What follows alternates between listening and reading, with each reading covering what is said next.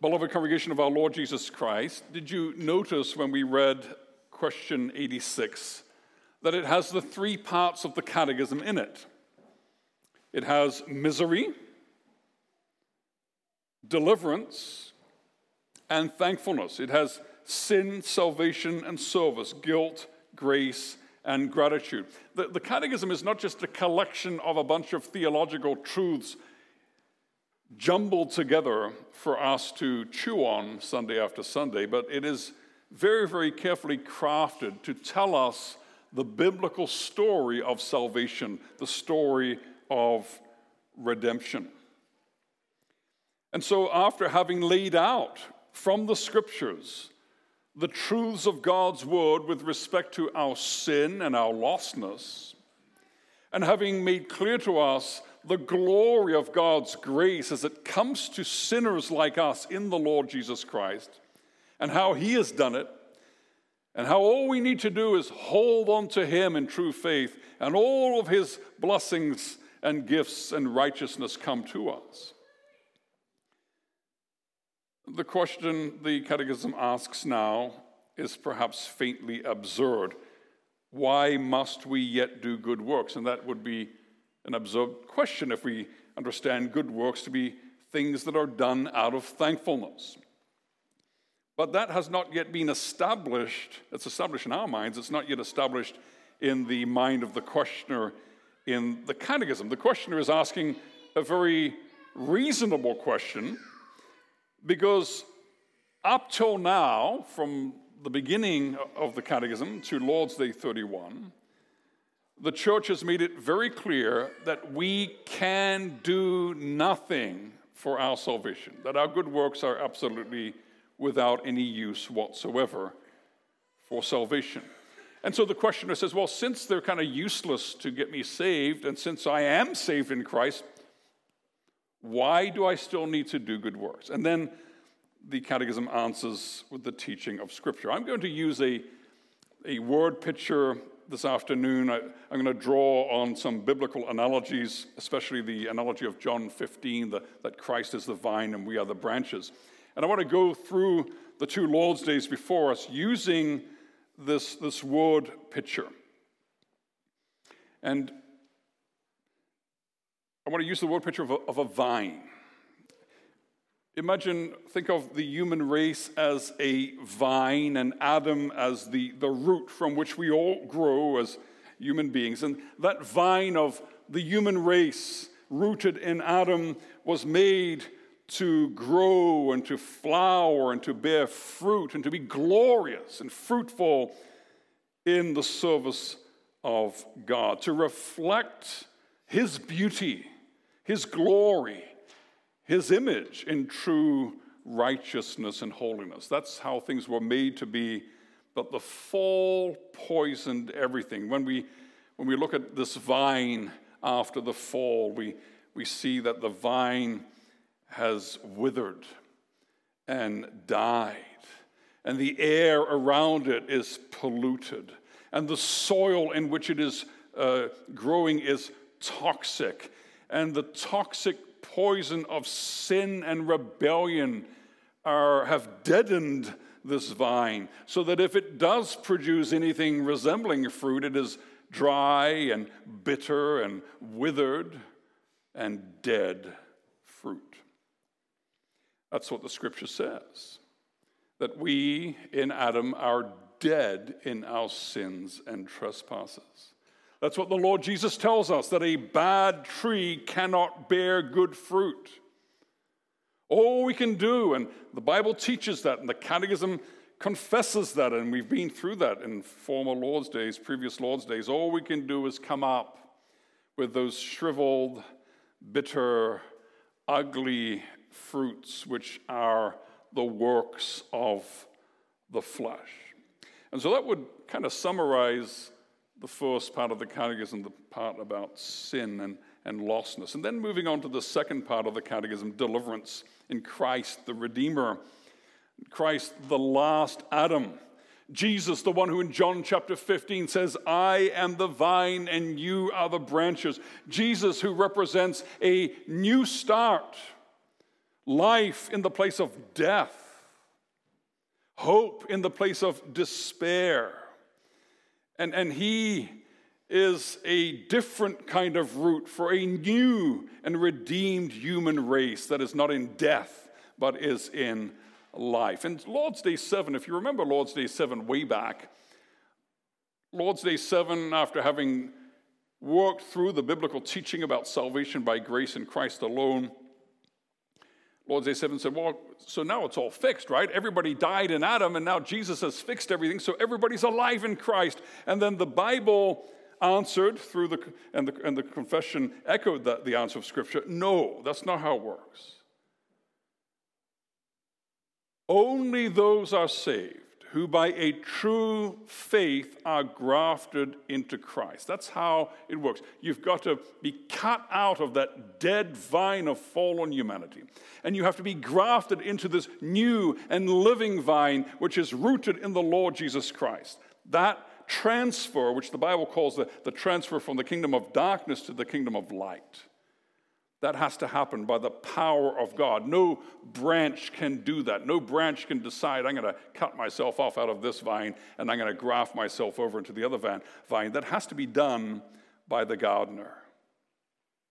And so what we have since the coming of our Lord Jesus Christ, what we have since the gospel has been preached and proclaimed in the world, is two types of people. The difference between the church and the world is not that people in the world sin and we don't. We know very well that we are sinners, don't we? That's not the difference. The difference is, are you in Adam or are you in Christ? Are you in Adam so that all you can do is produce the works of the flesh? Or have you been grafted into Christ so that despite the many sins which still cling to you from your old self, you more and more begin to live a new life in the power of the blood and the Spirit of the Lord Jesus Christ? That's the massive change and transformation which happens by the gospel. God comes to us. We are unlovable. We're these dry, shriveled, dead, toxic branches in a poisonous, shriveled, dead, toxic vine of fallen humanity. And God, nevertheless, comes to us, plucks us from that death, and transfers us from the kingdom of darkness into the kingdom of the Son of God's love, from the deadness of fallen humanity into the new life of the new human race grafted into Christ by faith. And so the Catechism speaks about that in the first part of answer eighty-six. Having redeemed us by his blood. There's the, the power of the blood which separates us from the world and separates the world from us, which scrubs away the filth and the toxic poison and death of sin, the blood which makes us holy, which separates us unto God and gets rid of our sin and guilt. So that would be in our vine analogy that God cuts us out of the old vine and puts us into the new vine, into Christ. And you know, a lot of Christians stop right there. God forgives my sins. Amen. That's the end of the gospel. That, that, that's only part of the gospel. Because he not only redeemed us by his blood, he also renews us by his Holy Spirit to be his image. You see, that change from the dead vine to the living vine, which is Christ, is not just a physical grafting. If you think of grafting, I think many of us understand how grafting works. You, you make an incision in the new plant, in a larger branch of it, and you and you cut the, the new little branch or the little graft that you want to put into it in a certain way, and you insert. There's a physical connection that's made, and it's often bound up in some kind of a way. And that's all well and good, but that's only part of it, because something else has to happen. Besides that physical connection, there must be a vital connection, a life-giving connection. The, the life of the vine, the sap of the vine must begin to flow into that grafted, uh, that, that grafted in branch so that it becomes part of the vine. And that is the visible transformation that God works and that God seeks in our lives. As we are cut off from the mass of fallen and dead humanity in Adam, as we are engrafted into Christ by faith, the, the power of the blood of Christ washes us from the sin and the deadness, and the power of the Spirit of Christ flows into us from Him and changes us so we begin to look like Him and think like Him and act like Him and desire what He desires. And we want to please Him and we want to praise Him and we want to obey Him. Isn't that what Jesus said? If you love me, you will keep my commandments. We no longer want to live like dry, unfruitful branches in the dead vine. We are alive in Christ, and we want to bear fruit to His glory. That's just naturally what branches of a vine do. They flower and they fructify. Now, this tells us something about ourselves when this happens. It tells us that God is at work, and that's a, that's a great comfort. You think of Galatians chapter five, and you think of that list uh, of the, the fruit of the Spirit.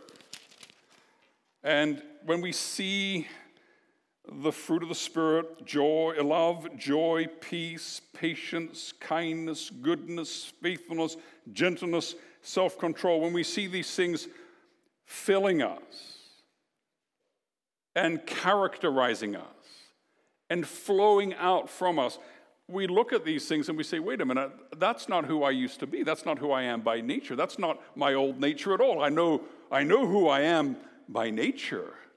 These are things which come from the power of the Spirit of Christ. And so if I'm seeing these things in me, that tells me something about my connection with Christ. And brothers and sisters, this is an important thing to look for. It's an important thing to seek assurance in. Our, our assurance is not that we can get to the end of the day and say, you know, I've been a really good Christian, I've followed all the rules.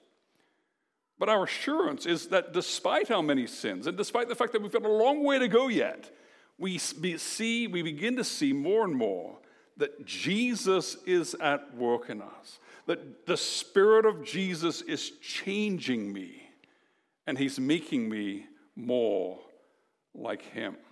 And that is a glorious comfort when we see that.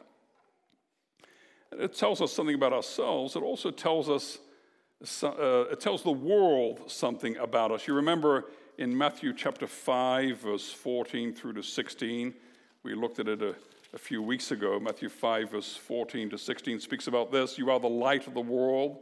A city set on a hill cannot be hidden, nor do people light a lamp and put it under a basket, but on a stand, and it gives light to all in the house. In the same way, let your light shine before others, so that they may see your good works and give glory to your Father who is in heaven. So, so when the Spirit of God starts making us think and act and look more and more like Jesus, we see that and we praise God. God is at work in me. Glory to God. And then the world sees it. The world sees us changing. The world sees us becoming more and more like Jesus and shining more and more with His goodness, His grace, His holiness, and His love. And the world cannot help but give glory to God as they see His work in our lives. That's what salvation looks like.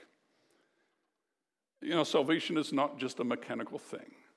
Salvation is not just, I've, I've been cut physically out of that dead vine, I'm physically in the new vine, wake me up when I get to heaven. I'm just going to sit here, unchanged, a dead branch tied on to that living vine which is Christ. That's not the gospel. That's not Christianity. That is not faith. But that is not salvation. Salvation involves a visible transformation in the power of the Spirit of the Lord Jesus Christ. Salvation is not just, I believe the right set of facts, so I get to go to heaven. When Jesus returns to judge the living and the dead, he's not going to give us a, a catechism quiz. He's not going to give us a, a theological examination. He's not going to run us through all the theological truths of the Reformed faith. And if you've got them all right, you get to go to heaven. And if you get too many wrong, you go to hell. That's not how it works. The sad, agonizing truth that Jesus himself teaches us is that many will say, Lord, Lord, on that day. Lord, I did all kinds of religious things. I did all kinds of things in your name. I was tied into that new vine, which is Christ, maybe just mechanically, but doesn't that count for something? And Jesus will say, depart from me. I never knew you. He's not saying that to Gentiles. He's not saying that to pagans. He's saying that to people who externally are connected to the vine. What, what does that mean? Well, look at John chapter fifteen, if you have your Bible handy. John chapter fifteen. I just want to read the first seventeen verses with you right now. John fifteen.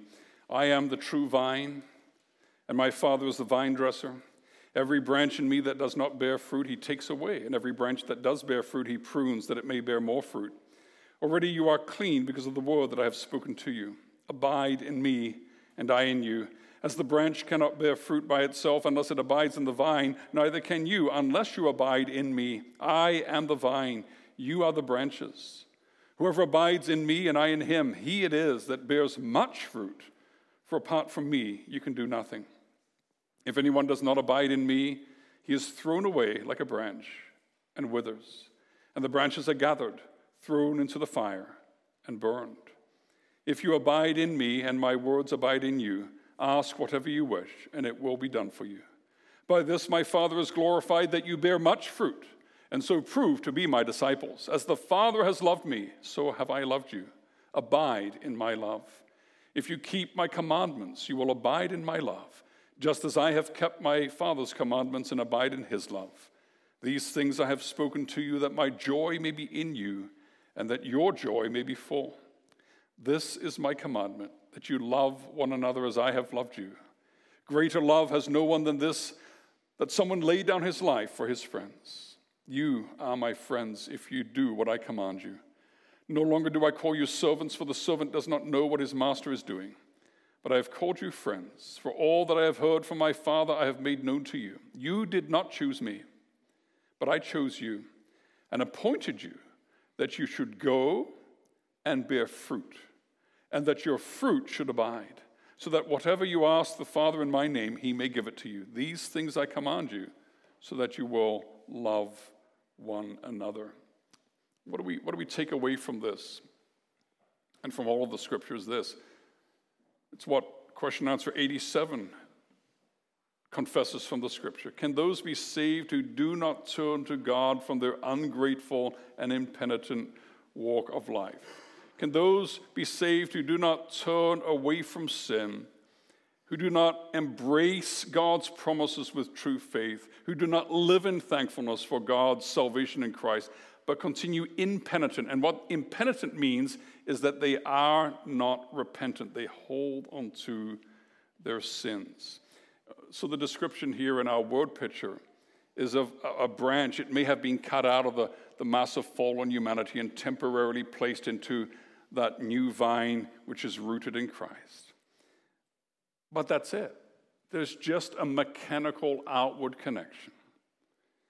And that branch continues to be dry and unfruitful and shriveled And instead of drinking in the life-giving sap of the new vine and producing fruit, and instead of that, it's drinking in the toxic poison of the world of sin and producing the bitter works of the flesh.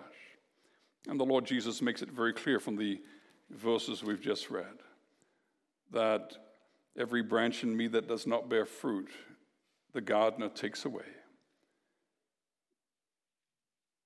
Verse six, he says the same thing. He says much the same thing. If anyone does not abide in me, he is thrown away like a branch and withers. The branches are gathered, thrown into the fire, and burned. And that, that truth is being confessed here in question and answer eighty-seven. You see, if sin is true, if salvation is true, then I really need to know and experience that visible transformation by the power of the Spirit. The Apostle Paul calls on the church in Second Corinthians chapter thirteen, verse five, saying this, "Examine yourselves to see whether you are in the faith. Test yourselves.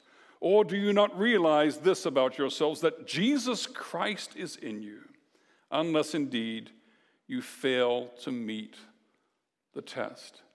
Now, some of us are not used to hearing exhortations like this. We want to come to church and we want to be told that we're fine and that we're okay and that God loves us no matter what's happening in our lives.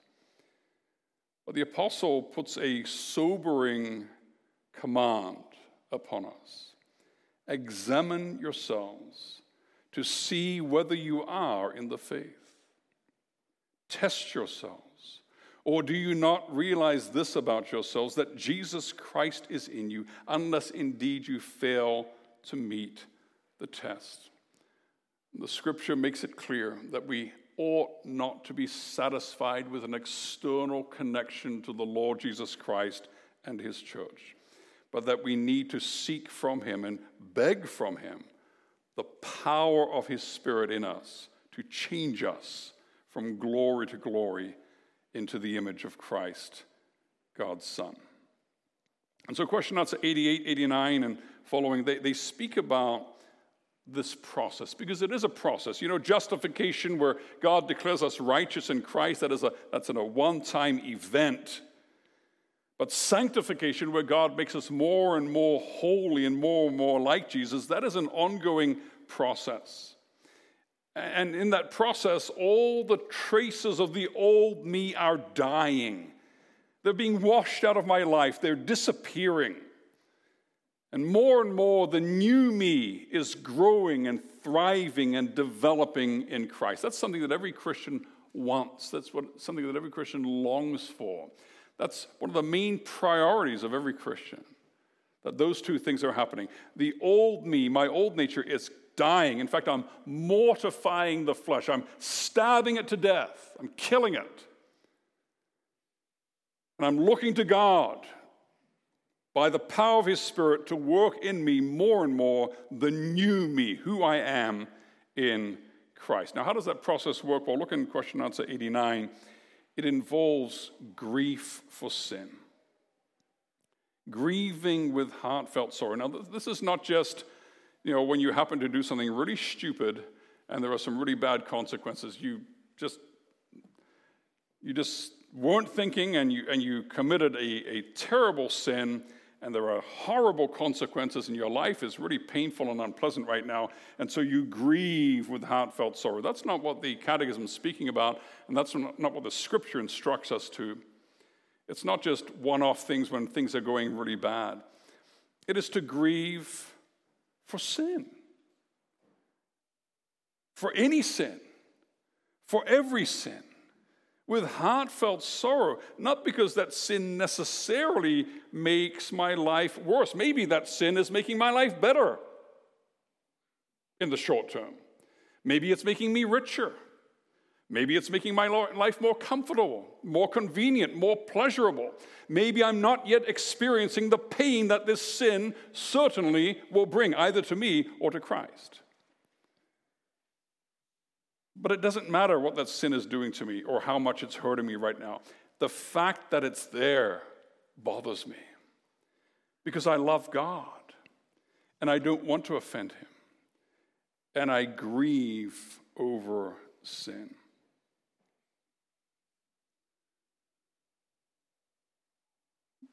David has this attitude in Psalm fifty-one, against you, against you only have I sinned. He understands, despite all the other levels and layers in this situation, that the main thing is that he has sinned against the most high majesty of God. You see, because faith is not faith in a set of facts. When, when we sin, we're not sinning against a creedal statement. We're not sinning against a set of theological truths. We're not sinning against a bunch of congregational rules for how you're supposed to act. But when we sin, we sin against God. Because faith is knowing God, Father, Son, Holy Spirit. Faith is knowing the person of God and the works of God. Faith is loving God. Faith is trusting God. Faith is embracing God's promises in Christ. And when you really love someone, you don't want to make them sad. You don't want to hurt them. You don't want to do anything to displease them. When you really, really love someone and you've hurt them, then a reproachful look can cut to your heart, and an approving smile can make your heart burst with joy. And that's why, question answer ninety, that's why we have joy when we see God the Spirit changing us. Because we see the new me. I love God because he loved me first. I was lost, but now I'm found. I was blind, but now I see. I was dead, but now I'm alive. I was a child of wrath, but now I am a child beloved by God. And I want to be, I want to live how he made humans to be and to live. To his glory, in his image, in true righteousness and holiness, in love and joy and peace and all the fruit of the Spirit, goodness and kindness. I want to be like Jesus. I want to be like my Father in heaven. This is the will of God for his children, and I want to live according to that will. Now, these good works that we delight in when we see God working them in us, they are the result of God's work. When that branch that was dead, it was cut out of the, that old toxic and poisonous and dead vine, it was grafted into that living vine, the root of which is Christ. And the power of the vine, the life of the vine has filled it and made it alive and produced leaves and, and fruit. That grafted in branch is not going to say, well, look what I did. It's, am I not amazing? Wow, I'm so impressed with myself. No, that branch is being fruitful because it abides in Christ. It is his work, and it is his glory. These are the fruit that testify to the visible transformation and the power of the Spirit that is part of salvation. Now we do these good works, there are three criteria here, in true faith. What does Jesus say? Abide in me and I in you. As the branch cannot bear fruit by itself unless it abides in the vine, neither can you unless you abide in me. People do all kinds of stuff for Jesus, but unless we do things out of faith in him, out of love for him, by the power of his Spirit and according to his will for us, then it is not of faith, and it is not a good work. It's worked in us by the power of the Spirit in true faith in accordance with the law of God. That's another criterion for good works, that God works in us. He's never going to work things in us that are outside of his will. You know, sometimes people say, well, God's just really moving me to do this. You know, I, I just really feel moved to to do this or to do that. And, and you look at them and say, well, but what you're feeling moved to do is against the word of God. And they say, but, but the Spirit's telling me that I should be doing it. And then your answer should be, well, maybe some Spirit's telling you, but if it's against the word of God, it's not the Spirit of God that's telling you this. It has to be in accordance with the will of God, the revealed will of God. And the will of God is very simple. Love God, love your neighbor. The law is summed up in one word, love. Love is the fulfillment of the law. And if you are grafted into Christ, really grafted into Christ, then the love of God is poured into your heart. And the most natural thing in the world is to love. Because that's what you're full of. That's what comes out of you. That's what overflows from you. And that is what the law is. It's that simple. Living in love. You know, the, the sinner finds the law terrifying. The sinner finds the law hard work. The sinner finds the, the law condemnatory and accusatory. Because the sinner cannot keep the law. And all the law does to the sinner is shows him or her his lostness and his sin and his guilt. And so it's a frightful terror to those who are living in sin. But the law is joy to the righteous because it tells us who we are. It describes who we are in the Lord Jesus Christ and, and what Christ is working in us more and more the, by the power of his Spirit. When we hear the law on Sunday mornings, yes, it, it reminds us of our sin so we can kill the sin, repent from our sin, but more importantly, it shows us who we are in Christ. So we say, wow, Lord, you are amazing. This is what you're doing in my life. This is how you're changing me. Now, what happens? What happens when sinners like us are visibly transformed by the power of the Spirit? Well, God is glorified. We are a light in the world. And when people come into contact with us, when they see how we think and how we talk and how we act, they get a taste of heaven. People see our good works and they give glory to our Father in heaven. And God sees our good works, that he works in us, and he is pleased with what he has worked in us, what, with what he has made us to be. This is what Jesus died for, brothers and sisters. And, and I'm, I'm beating on this, um, how do I say this? I'm, I'm hammering on the same thing over and over and over. I'm repeating myself purposefully here. Jesus did not die so we could recite the right theological truths. The theological truths are very, very important to know and to believe. But he didn't die so that we could just mouth them or memorize them or recite them or hold each other to them. Jesus died to make us alive. Jesus died to manifest his power and his glory and his love in us and through us. Jesus died so that our lives would not remain dead and shriveled and unfruitful, but that we would know the power of the blood of Christ and the power of the Spirit of Christ, so that we could be changed more and more to look like him. So that when the Father looks at us in Christ, he can say, my child, you are my beloved child. You are my beloved son. You are my beloved daughter, in whom I am well pleased. Now we're going to sing Hymn eighty-one. And Hymn eighty-one speaks about these truths. It speaks about the power of the blood of Christ in breaking the power of reigning sin and setting the prisoner free. His blood can make the foulest clean. His blood avails for me. It speaks about the power of Christ's blood. And then it also speaks about the transforming power and the new life given by the Holy Spirit of Christ. He speaks. And listening to his voice, new life the dead receive. The mournful, broken hearts rejoice. The humble, poor believe. This is the work of Christ our Savior. This is the power of his blood. This is the power of his Spirit. Oh, for a thousand tongues to sing my great Redeemer's praise, the glories of my God and King, the triumphs of his grace. Amen.